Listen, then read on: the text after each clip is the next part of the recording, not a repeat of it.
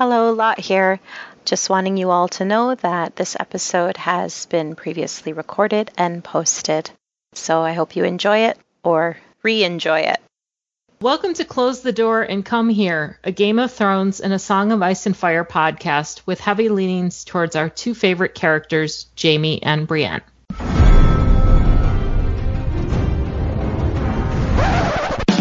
There, there was a bear, bear,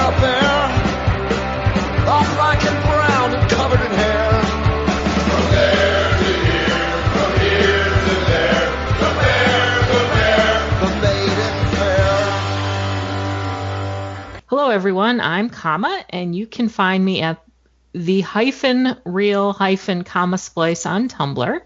And tonight I'm joined by Lot Hi, I'm Lot, and I'm Lady of Tarth hyphen posts on Tumblr. and Clotho.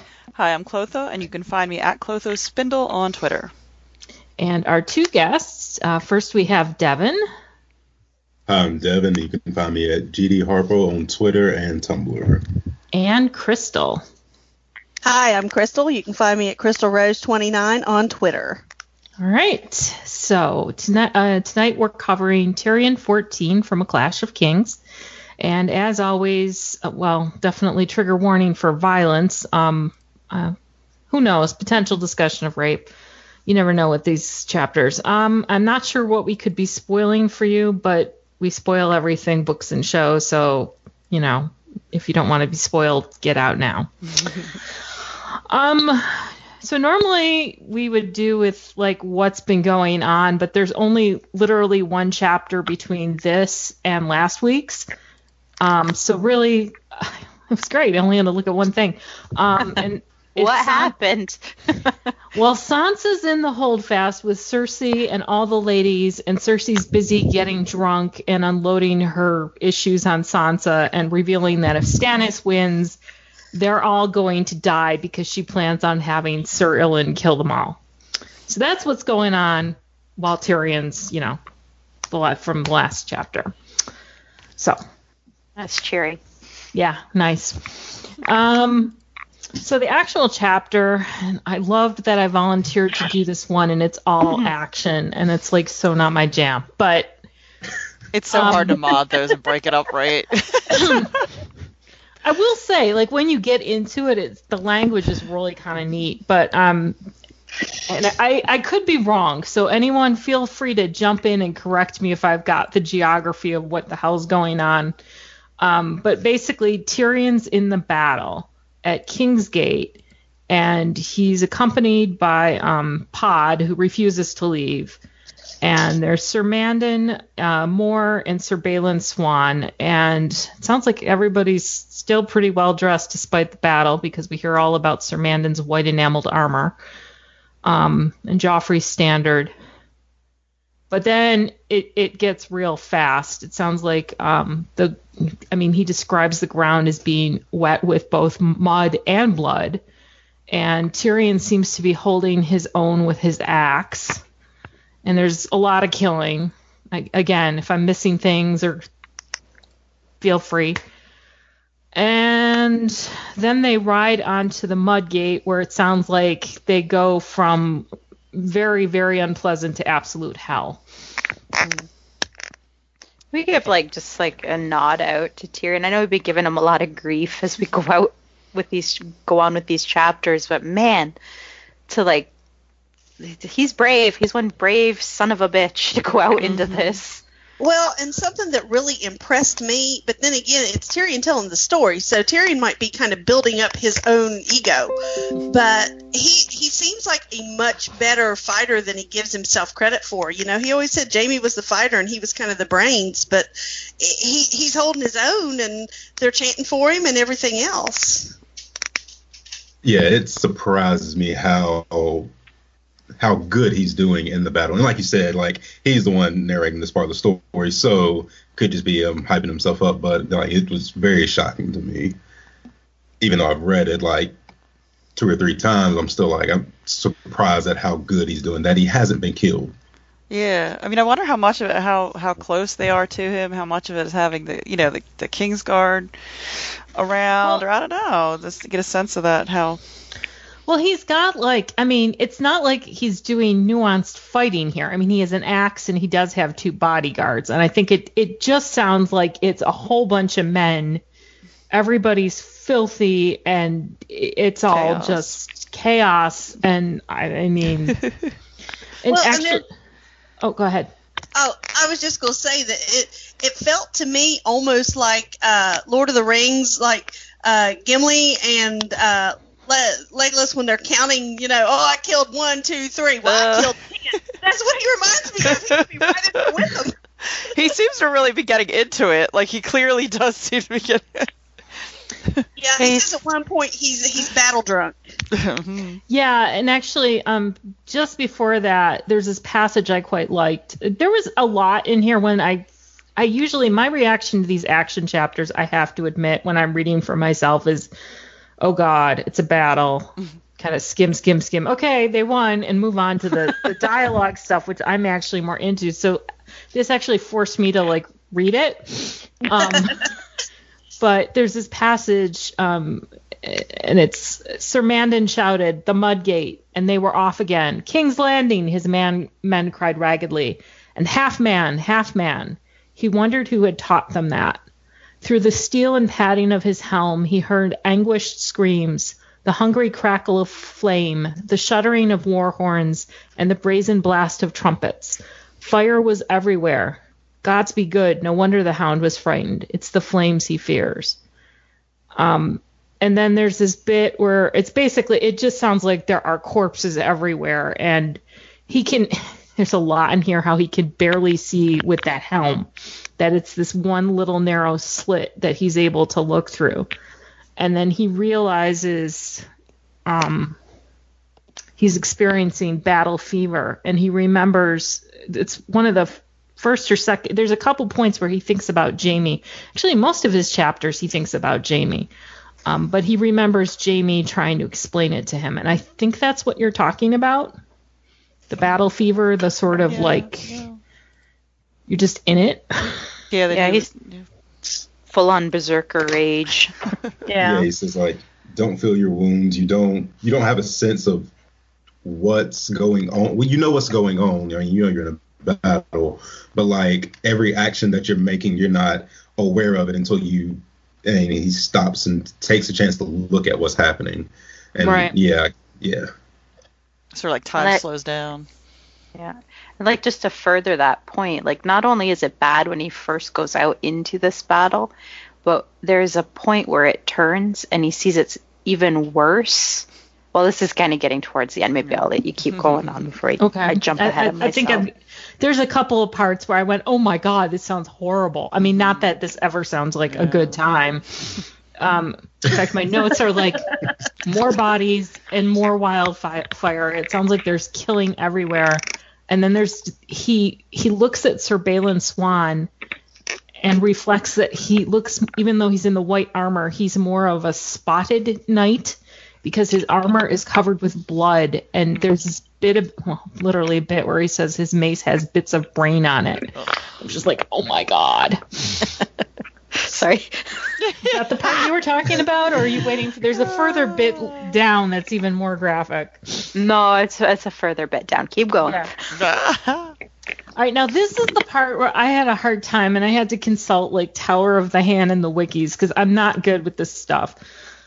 But it, if I'm reading this right, Tyrion is trying to figure out where Stannis' men are coming from, and then he realizes that what they did is when they they destroyed the ships, that the ships are sinking in the bay, but they're not totally sunk, and the men are using the ships as like a bridge to make it onto shore. yeah, Is that- sounds Yeah. like that's, That makes sense. Yeah, I was trying to It's figure like that they, out. it's like they all piled up together in the same place, almost like that chain they were using kept them right there together, so Yeah. they could just, yeah. And he said, uh, I think Tyrion mentions at one point that uh, kind of like offhand to the side that he had sunk a couple ships or something to create more of a hazard for the other ships. I don't know if that's accurate. Before That could be, Yeah. but it, and then it sounds like I think the ship that's closest is the Dragon's Bane. Maybe I don't know. Yeah. He says he can see the name of it under the water. okay, Okay, cool. So he leads his men, and there's that bit that they used in the show, like there are brave men here, let's go kill them or stop them or whatever. So they they go to the Dragon's Bane to try to stop them, and then um, his horse breaks a leg, and Tyrion kills the horse, which is you know I'm sure that takes not like shooting it. I mean like they don't have This is that nuts. Like if you take a minute to think about Yeah, this, whole like thing. the feats, like just the further Devin was saying, like it's crazy that he's you know going so hard into battle, but then to take this moment where he takes his dagger and he slits his horse's throat, like this is I, I Ah. did wonder that because I mean, again, like I said, frenzy. You you don't know what's going on. You're just sort of in the moment, sure. But I mean, he's out of the moment because he, I mean, does take the time, and I'm wondering how long it took his horse to die. But you know, that's me. And then I think this is the part Lot's been waiting for because there's more killing. And there's this lovely description of a naked man falling from the ah. sky. yeah. Is this one of the Body- antler men? That's what I was thinking. assumed I put the antler man Yeah, in a it has to question be. mark Okay. because I'm like, how else would a naked man be falling from the sky?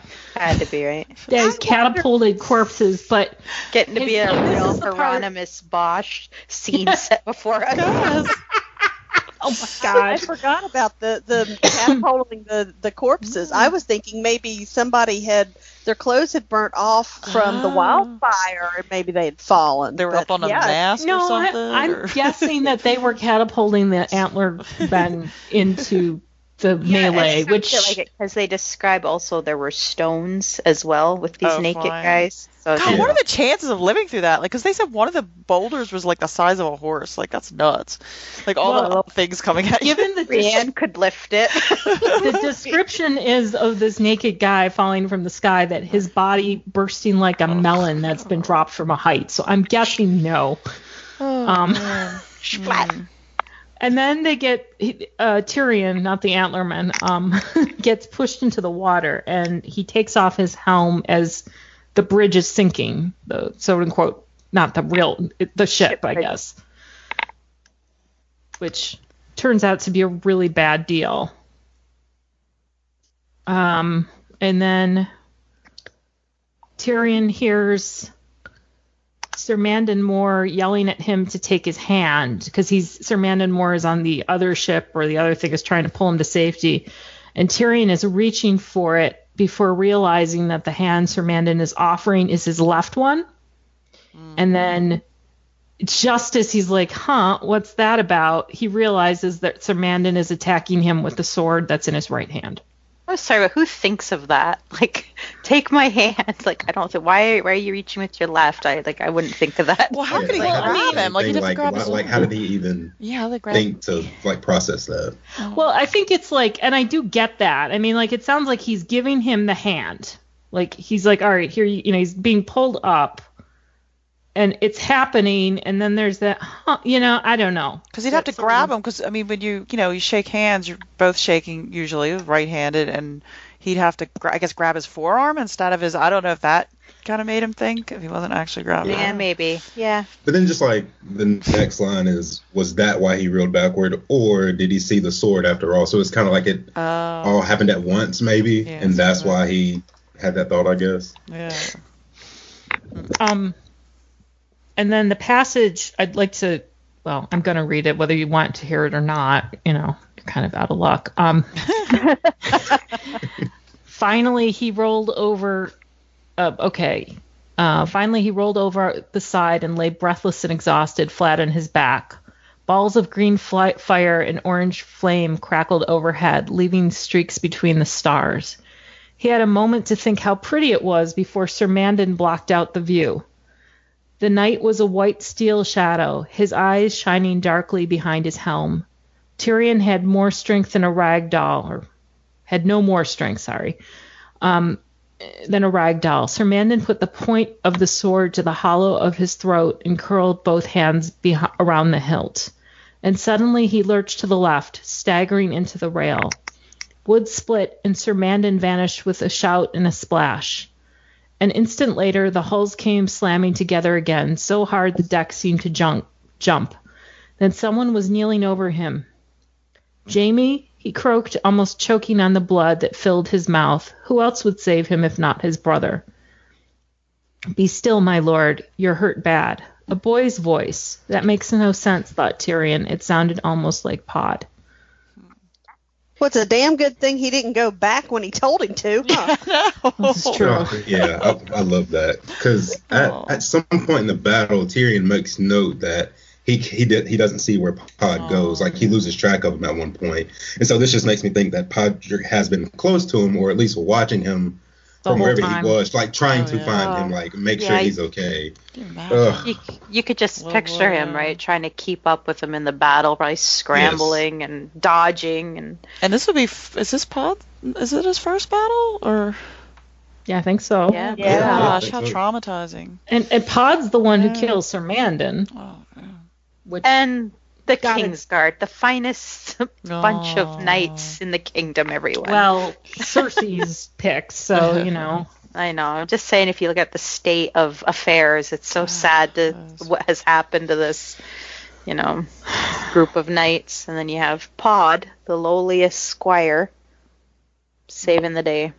And it kills me because later on, when he finds Brienne, he's so, I mean, he's stuck with Tyrion through all of it and then f- felt like he got abandoned. Ugh. And he's been hanging on that damn tree for like years now. Sorry. Yeah, that, that Not that I'm bitter. I'm his squire, but he left me. Yeah. And I think he like stutters when he says it, like he's oh. choking up, trying not to cry. Ugh. No, he's just a little boy, Feels- right? Yeah, isn't he have like ten in, in in this in this battle? I'm sorry? Ten or That's it. twelve, yeah. He's he's young, About yeah. twelve. Yeah. Yeah, he's young. I mean, it's a beautifully written chapter, and I'm willing to give him like I'm willing to excuse some of it because of literary license, where you got to tell the story. Tyrion's the only POV chap or character at this point in this part of the battle, so if you have to get information across, or who else is going to do it? So, I mean, I'm willing to, I guess, forgive some of the things that I did question, like the killing of the horse or the, you know, realizing about the hand. But there's we some have, like- nice passages. Oh.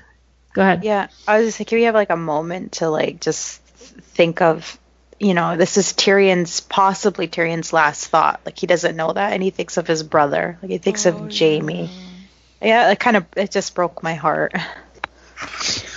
as much as I've and I have and I will I, I I stand by the things I have said about Tyrion so far, but in almost all of his chapters he's always thinking of his brother. Yeah.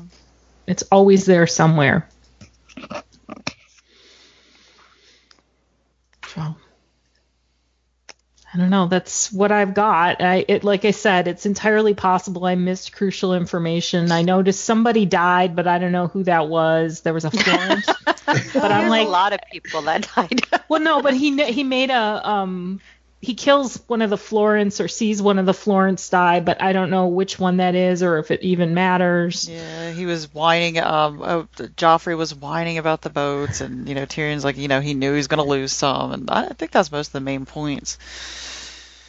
Um, I have a question. When he so there there's a point where he gets he gets confused himself about what's going on. Like he's like, how could Stannis cross to the North Bank?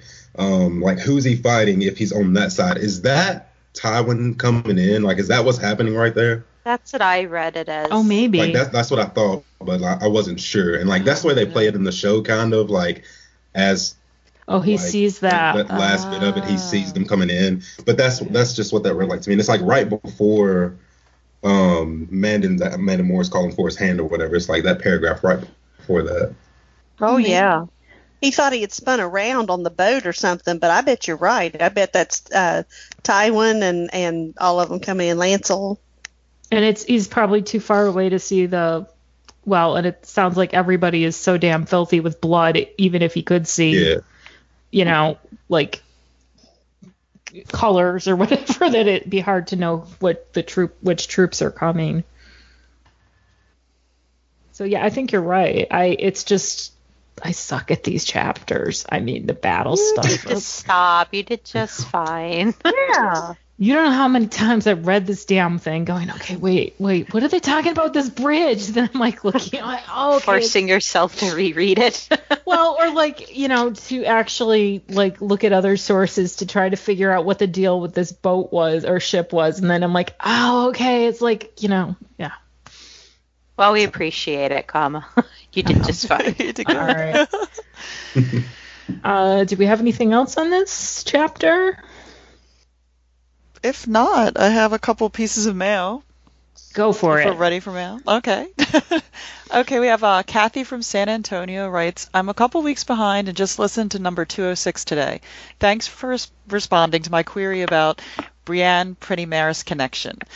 Just a couple of responses to some of your other comments. Guile, you're for sure one of my favorites, so don't be sad. Look me up next time you're in San Antonio. And uh, I just want to say that Guile's gotten at least like I think one call out. Was it for the f- fandom fic episode or the was it? I can't remember if it was for the femin feminism episode, but I know she's gotten them before. And then she also did really well on that poll that we remember that crazy live. Um, well, it was so crazy it kept like shutting down, but we did this live episode. we just a whole I don't know, it was crazy, but she Another scored one of Oh, yeah, Giles' I remember favorite that things. Yeah, yeah. So you're saying that she's had love all along, Yeah, it wasn't 'cause- enough for her. So she to call out and say, no, I'm just supporting her and saying to you, no, no, I'm supporting her and saying people love her. and uh, she says, The got fans love are now, you coming out. she's got she got the fan club, and uh, she says we didn't get dishes from dog food, but Diamond Shamrock gas stations used to give them out if you bought enough gas, and this was back when gas was a lot less than a dollar a gallon. That was a long. The dishes came with gas in the 1970s, probably before the big gas crunch, which I think was 1973. We still have some Shamrock wine glasses and a mixing bowl. Thanks again for responding so fully to all the emails and, of course, for your wonderfully reliable podcast. I look forward to them each week. Thanks, Kathy. That was cool. and uh, we have an email from from Shelby. Yes, and this was uh, this was so exciting, and I gotta kind of preface it and say like I enjoyed. I listened to the last two episodes, and it really I was in a kind of funk because I've been sick for so long, so it's nice to to hear her comments in there. And I'll get to it later because there's another uh, comment about the cross dressing. But okay, she says, "Hey guys." Especially Kama because she indulges me by reading my nonsense last week. Hail, friend. I feel like you're the mom of the group, even though I think some of the others Ah. have children, No. right? No, She's no like, kids, and I'm not the mom. Mommy. she says it's because your voice is mature, warm, and calm, and it sounds maternal to me. Plus, there are moments when the other ladies get a little crazy and you have to settle them down. You always sound 100% done, like you're, they're your oh kids.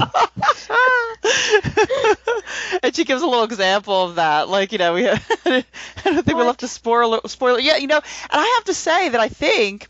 I think Lot is very uh Lot catches us in a lot of uh shenanigans. Yeah, if anyone's the mom, it's Lot because the number of times I've had to be wrangled in for going off on some weird, wild tangent. I'm not Yeah, like a it's regular does that. mom. I'm like a cool mom.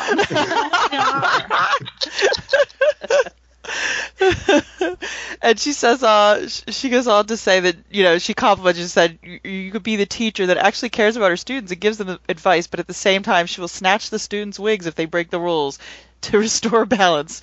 Okay, so she said this week, to, this is what she says to restore balance. This week's questions are all about the books. So here, I'm going to go through these and we're going to give a pause because this will kind of give some meaty questions here. Question number one. I think this question applies more to young Jaime than adult Jaime, but what do you think Jaime's mindset on Cersei's abuse of Tyrion is and was? Does he even know that it went beyond the baby penis pinching, um, which Oberyn said he put a stop to? We know how protective he is of Tyrion, so how does he justify it to himself and keep loving her and put her on a pedestal? We know that Jaime's love for his family blinds him, so my guess is that he was in denial about her hatred of Tyrion and felt that she'd come around. Or does he excuse or justify her feelings because um, for Tyrion because he knows she blames him for Joanna's death? I'm trying to think. Do we ever get a moment with Jaime when he's thinking about Tyrion and Cersei's relationship? Ever? Have I stumped the group? I know. I feel like there have been like sort of hints at it, like that he with nothing. knows, but I don't know if like I, I can't think of a direct example. But I mean, I don't know. Maybe I'm just sort of pulling it all together in my mind from all the different point of views, and you know, I think he just is so like he's just del- like he has that um just the blindness about her. You know, I don't know whether he thinks she will get better about it, but I think I don't think I think he gives her the benefit of the doubt because of the blindness and the sort of the delusions he has around their relationship and Yeah, I, I don't know. Not having like a direct like uh, narrative or paragraph or whatever to go by, uh, to me, because he's not mentioning it all, I think it's like out of sight, out of mind. yeah, and I, It, it could be that Cersei like saves the worst for it when he's not around. Yeah, yeah. That's what I wonder. I do wonder because she, I But- could see her being sneaky and not, you know.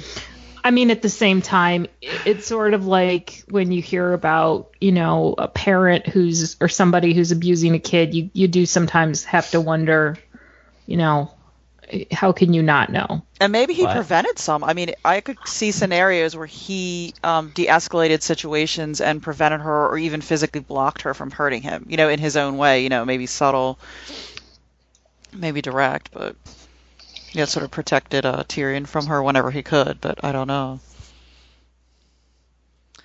Um, okay, and uh, we have a sort of second secondary question is Jaime loves Cersei and Tyrion, but Cersei and Tyrion hate each other. Of course, this puts him in the middle. Do you think Jaime ever played referees, tried to get tried to get them to be friendly, or just ignore the problem? Um, you know, it's not just talking about Cersei's abuse here. You know, not just the petty dislike. We see him defend Tyrion to Cersei, but since there aren't many scenes with him and Tyrion, we never see the other way around. So I'm wondering how, you know, what you think this works between them. Um, I'm feeling robbed because like I would like to see more of this dynamic through Oh, yeah. Jaime's eyes. I would love a prequel of like their household. Gosh. Well, and I think too, Cersei, you know, she hated Tyrion from the very beginning. She always said, "You killed my mom," and I, I just, I think, I think that she's right that Jaime's had to play, um, you know, the middleman, the advocate there in the middle, and we just, like you said, we're we're robbed of it. We've never seen it, and I don't Yeah. think we'll ever get to see it. Yeah, we can Yeah. only assume by his behavior now and his personality what he might have done. Yeah, and given Cersei's like personality, you know, she would be the kind that would try to turn Jaime against an infant Tyrion. Also, I do I do have to think like Jaime is like I only really remember this because I was reading the previous chapter and Cersei talks about that's the chapter she talks about how they used to like switch roles and stuff but Jaime from a young age is out there training all the time. Mm-hmm. So he's not always around whereas Tyrion doesn't seem to have gotten much in that way of an education, or certainly not at the level that Jaime has. So it's entirely possible that Cersei and Tyrion are in each other's company as kids way more than they wanted to be. Yeah. Or Yeah, I could see yeah. that. Yeah, and I just don't think in Jaime's mind that is. I don't think to him, whatever Cersei was doing to Tyrion is as bad as it actually was. Like I think, like like you said, out of sight, out of mind. Like I just don't think he thinks it's as bad as it was. Yeah, and that would seem to that would you know seem to line up with his other sort of like he compartmentalizes things and you know for survival and kind of Goes away inside. yeah yeah, he went away, went away inside And- to deal with and then- shenanigans. And then when he got Cersei older, and they, when they got older and he started having a sexual relationship with her and a romantic relationship with her, well then, you know, the, this woman that he's in love with, you know, can do no wrong. And Oh, that's yeah, that's yeah. part of his Yeah. arc Oh, yeah, later on totally. is when he realizes, hell yeah, she can do wrong. She does lots of wrong. Yeah, and that's a sort of like when the thing the, the curtain falls from your eyes and you start to see reality for what it is, kind of. Not in that love haze. And, uh, the next question is I know that children have individualism and don't necessarily inherit personality traits, but Jaime is so unlike the rest of his family that is it just me? Um, it just has me wondering where he gets his romanticism and empathy from. Joanna, we know from Aunt uh, Aunt Genna that Jaime gets his sense of honor from Ke- Uncle Kevan, his fighting from Uncle Tygett, his smile from Uncle Gerion, uh, maybe a sense of humor too. Uh, she just by sells fan fiction letters to the Citadel said that Joanna made Tywin laugh all the time, so maybe from her. We don't know, however, where he got his tolerance, compassion, emotional intelligence, and romantic view. Um, maybe Joanna, because no one else in his circle seems to have those traits. Um, but we don't know enough about Joanna. Um, she says suggests maybe Grandpa Tytos. we know that he was nice to the point of being a pushover. I think Tommen um, takes after Tytos, but that's off topic. If you had to pick, who would you say he gets his qualities from? Maybe Mad King Aerys. yes, Oh, yes, God. Secret Targaryen. Yeah. No, no, no, no, no, no, no. Wrong brother. The other brother's the Targaryen. I don't know. I, I would point out that like Rhaegar, you know, his brother. his family has gone. I mean, I don't know. Those qualities are not necessarily inherited. I mean, I don't know. But you think, you know, but you do think that, like, yeah, some of those are kind of innate, but then there'd see maybe something like, where mean- he was allowed to blossom. I don't know. Well, like like your sense of decency. I mean, Yeah. like, well, I mean, uh, I will, I would agree that there, if you don't, if you're not born with it, you know, that's it. You don't get it. But I think, I think some of that stuff is learned. I don't know. There could be other role models we've never heard about. It doesn't sound like his mother was around long enough for him to like have absorbed a lot of that stuff. It could be like a chain reaction thing, and like he likes naturally he likes to fight, like he likes Yeah. to train and fight. Who who trains and fights? Knights. Yeah. Those are his role models. Yeah. So, there you go. Yeah. Then he's Squire for Barristan. Yeah. Yeah. So all these kind of exposure. Yeah. Yeah. so yeah, he'd have Barristan would have a lot to do with it, Yeah. and Arthur. Arthur, Oh yeah, yeah. that's right. And it does seem like there's enough um, variety and personalities in the family. You know, I think it's sort of like Tywin is such an overwhelming personality. You kind of feel like maybe they're they don't seem that stuffy. You know, they seem pretty But- talkative and The other thing, I mean, Tywin isn't always there. I mean, Yeah, yeah. if they grow up. I mean, all right. I mean, he's gone for most of their childhood off being Aerys, uh, the Hand. You know, and it, it and if we're talking books, it, it's not like that's like being, you know, a 20 minute commute. I mean, he he stays in King's Landing and works and does not see his family. yeah, yeah. So they're growing up without him, and even when he is there, if this is, I guess, Tywin kinder, gentler before the bitterness totally sets in, um, you know, and and they have and they have money and unlike like say the Starks or families that have more sort of um I don't know they just get that sort of like harsh like stoic kind of attitude you know I you get that this is sort of more I don't want to say idyllic but like you know kind of it looked Well- beautiful. The scenery the setting he grew up in was very I you know gorgeous and there wasn't it doesn't Well, seem even- depressing or anything you know? I mean, think about Brienne or even um or or the Starks. I mean, they have singers and travelers who come by and tell them stories, and you know that's yeah yeah you know, I can see you absorbing all that stuff. And he is, I mean, he's an idealist. Of, what do you call it? A cynic is a failed idealist or whatever. So, yeah or disappointed. he's had a fairly safe childhood. You know, he was in a very you know stronghold that was you know on the ocean, so I don't think he felt very threatened as a kid or anything. So it wasn't really you know aside from Joanna's death, Room to major dream. trauma. Yeah, Opportunity to dream. Yeah. Plus, he spent a lot of time with his maester and his septon. Remember, he he had to do extra work with the maester because he had problems learning to read, and so maybe those folks had a big impact on him as well. So Yeah. there you go. Yeah, Whole mix got of things. and then okay, so I think this is the final official question. There's a little bit more after that, but um, what sort of person do you think Joanna was? A lot of people in fandom seem to think sweet, caring person to the point where they feel Tyrion's life would have been a dream if she'd survived to take care of him.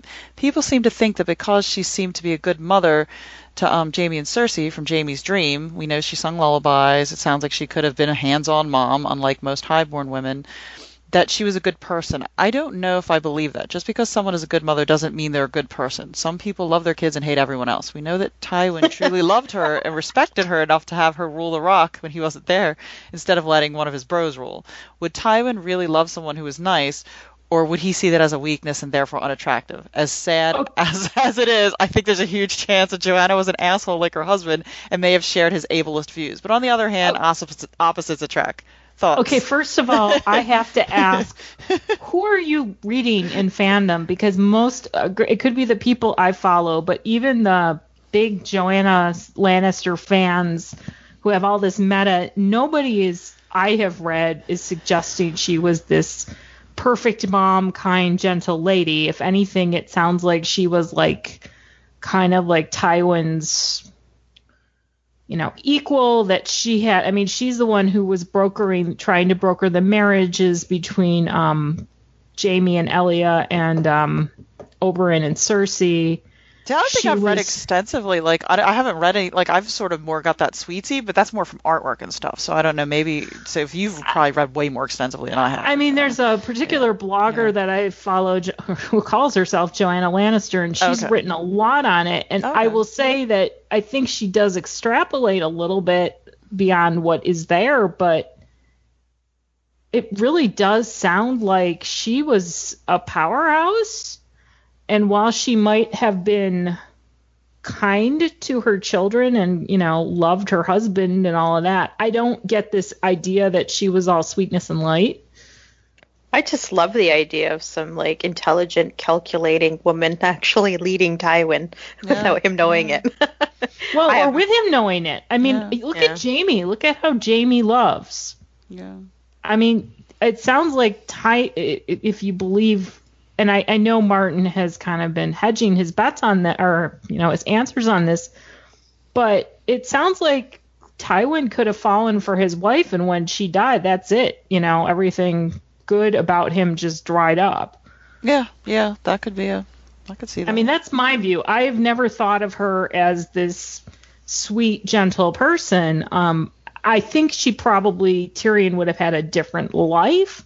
I don't know if it would have been a well. I think it would have to be better because it sounds like anything would have to be better. But I don't know. That's my two cents. I think she would have at least, no matter what her personality is, I, I do think she would have, um, you know, mitigated some of that Cersei and Tyrion. You know, like who knows? I guess if Joanna was alive, would Cersei still hate Tyrion? Yeah, I get don't the, think it you know- happens, yeah. Yeah, yeah, yeah. So And I wonder too i- if she would have lived, ha- would she have seen what was going on between Jaime and Cersei, and that their relationship Oh, as, yeah. as they got older was was not a normal relationship, and maybe put a stop to it. Or yeah, because I may- think she already, yeah, like at least Well, she once, caught right? them, and She I does think at one yeah. point, Oh, that's right. Yeah, yeah. So yeah. I think if she if she lives, like I don't think I don't think it continues because I think she's gonna keep a close eye on that and I do whatever she has to do. too. I mean, Absolutely. I think Yeah, the, she'd the only reason it did continue is she died and wasn't Yeah. there to make sure that the guards kept Cersei. You know, It kind of forced them together even more, right? yeah. yeah. And especially I, I if think she was more uh, demonstrative person and more out there, and you know, not controlling, but more in charge, I definitely think she would have kept them up. You know, I would also argue. I still I've I've read meta that suggests that she probably told Tywin about what happened, Oh, and wow. he just well, I mean, he didn't that want to go there, and Yeah. wouldn't he go away there. and saw it. Well, like, la, la, la. but I mean, like, okay, if she lives and he knows, and she's like, "Look, I'm handling it." Fine, but she dies, Yeah. and then he goes into this turtle-like thing where he just Wow. shuts down emotionally, and he can't deal with it, and he just ignores it. But I think he knows. Um, I oh. vote for her being a tiger mom. No reason, just uh, I like that I like idea. Yeah. Lion mom. Tiger mom of the lions. That'd be awesome. That's so cool. I was like, there's some good questions. Okay, she goes, also, I would like, just like it to be known that I've made it my life Life's Message from Mind the podcast. I'm cross dresser Jaime every time I message in hopes that Clotho will be there to talk about it. And I'm here. You finally got me. So just shout out to Clotho. You understand the power of cross dresser Jaime. This makes you my other half. We may not come into, have come into this world together, but we are kindred. One day you shall be on the podcast that was promised to spread tales of Jaime to dress. It's going to happen. I know. I've seen it in the flames. And she said, seriously though, Jaime's empathy, his romanticism, his bravery, his humor, his loyalty, the fact that he'd be an amazing boyfriend, husband because of his devotion and faithfulness. I think that might be debatable, but all those other redeeming qualities, fuck all of that because Jaime has worn dresses before, and this is important. where, where, where, where are you at, Clotho? I'm right here, and I just want to say, I do think like people don't think about this enough, like seriously, and I've sort of forgotten about it for a long time because I used to talk about it more, and I love that this got revived. But I think, I mean, it's pretty I think it's pretty, you know, astounding for the series that he would put something like that in there because, I mean, that's pretty risky, you know, not just being Tywin's son, but in general, in that I don't know that many other boys would have done that. And it just sort of shows his devotion to Cersei, his, you know, how he loves his family, the things he does for love that he's willing to do, that he was willing to, you know, kind of put himself at risk because if he would have gotten found out, he would have gotten in big trouble for doing that, I'm sure. Um, You don't think other boys would have done this? I don't know. Not for their sisters. I don't know. I can't see. Could you see How Robb doing that for this? He Sansa? was like a child, right? Could you see Robb Yeah, doing that no, for Sansa? I can't. cousins Sounds that I used to dress up all the time? Well, yeah, Wait, but it doesn't sound like he was He three went or about the four. day. It sounds like they were, Yeah, like you know, eight or he was nine or like eight or nine when Eight, he nine, when ten. And he Yeah. went about Well, activities. It's It- the resident male on? but it wasn't just like she was putting like you know, it wasn't like she was putting makeup on him or something it was like for a fashion show. yeah. It was like he dressed as her. says pics her. It didn't happen. it was like he became her and did her daily things. Like it was like immersive. Like it wasn't like it wasn't just like here, let me dress up my younger brother or whatever. You know, I don't know. I don't know. I just think it's cool. I love it. And, and then it ties into she also and I love that she brought so thank you for writing in about that like it really it really it warmed my heart and also she said have you guys discussed the fact that Jaime is canonically into role playing because that is also an important matter that must be discussed as much as cross dressing um, and here's the receipt and she puts the you know the link to when the you know Cersei comes to him sort of dressed as a you know uh, what like a serving girl, and he said, uh, "Jaime was extremely turned on by the role playing. It must be talked about 24/7. Okay, this is canon, and not even GRM himself can take this from me." and thanks again for indulging me and being so nice and wonderful. Um, yeah, so I think no, I mean, that's sort of, I, I yeah, that's there, that's there. Got a thing for role playing. I think yes. I yeah, and agree that, with that would tie into the romanticism. I think that ties into you know in that type of ro- you know they're romantic that way. But and um, she also has a P- P.S. for Chicky. It says a while back I read an old thread um, that Chicky happened to be in, um, where topic about Jaime, whether he was in love with Brienne or not. Of course, there were people who didn't ship it, therefore they were denying that romance even existed, and she, Chicky was not having it, honey. She had receipts upon receipts of textual evidence that showcased the romance between JB, and it was perfect. So shout out to her for that. It's why she's one of my faves. Also, shout out to Guile, my other fave, because I feel like she's the one who gets the most angry and passionate about D&D ruining Jaime's character. In one of the season seven recaps, um, she said that she hated them for it and they don't deserve this character. I feel you, girl. I feel you. Larry is trash, and that's the end. so yeah, uh, yeah, Chicky's awesome at that. She's had some Yeah. like pretty awesome like It definitely sounds like Chicky. Receipts upon receipts of information. yeah. If you ever want to go look up rebuttals to like go to her Tumblr. It's pretty amazing. You know, Twitter too. She's had some. She's right on you know on point with that. All right. Do we have any more mail, or is that it? I that is it. I believe I got everything. So that was a nice full. Uh, thank you because that helped us fill up discussion. Well, we love receiving mail. So um, if you have any, um, please or want to be a guest on our podcast, you can email us at close the door and gmail um, close the door and at gmail.com or you can find us at tumblr at close the door and come here.tumblr.com or uh, you can find us on twitter at door podcast we are also on facebook um, please rate and review us on iTunes, Podbean, Stitcher, Google Play, and all the places.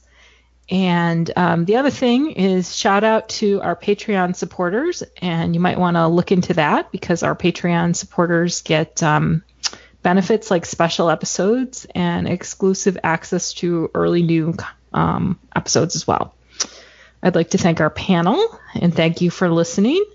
I'm closing the door. Get out.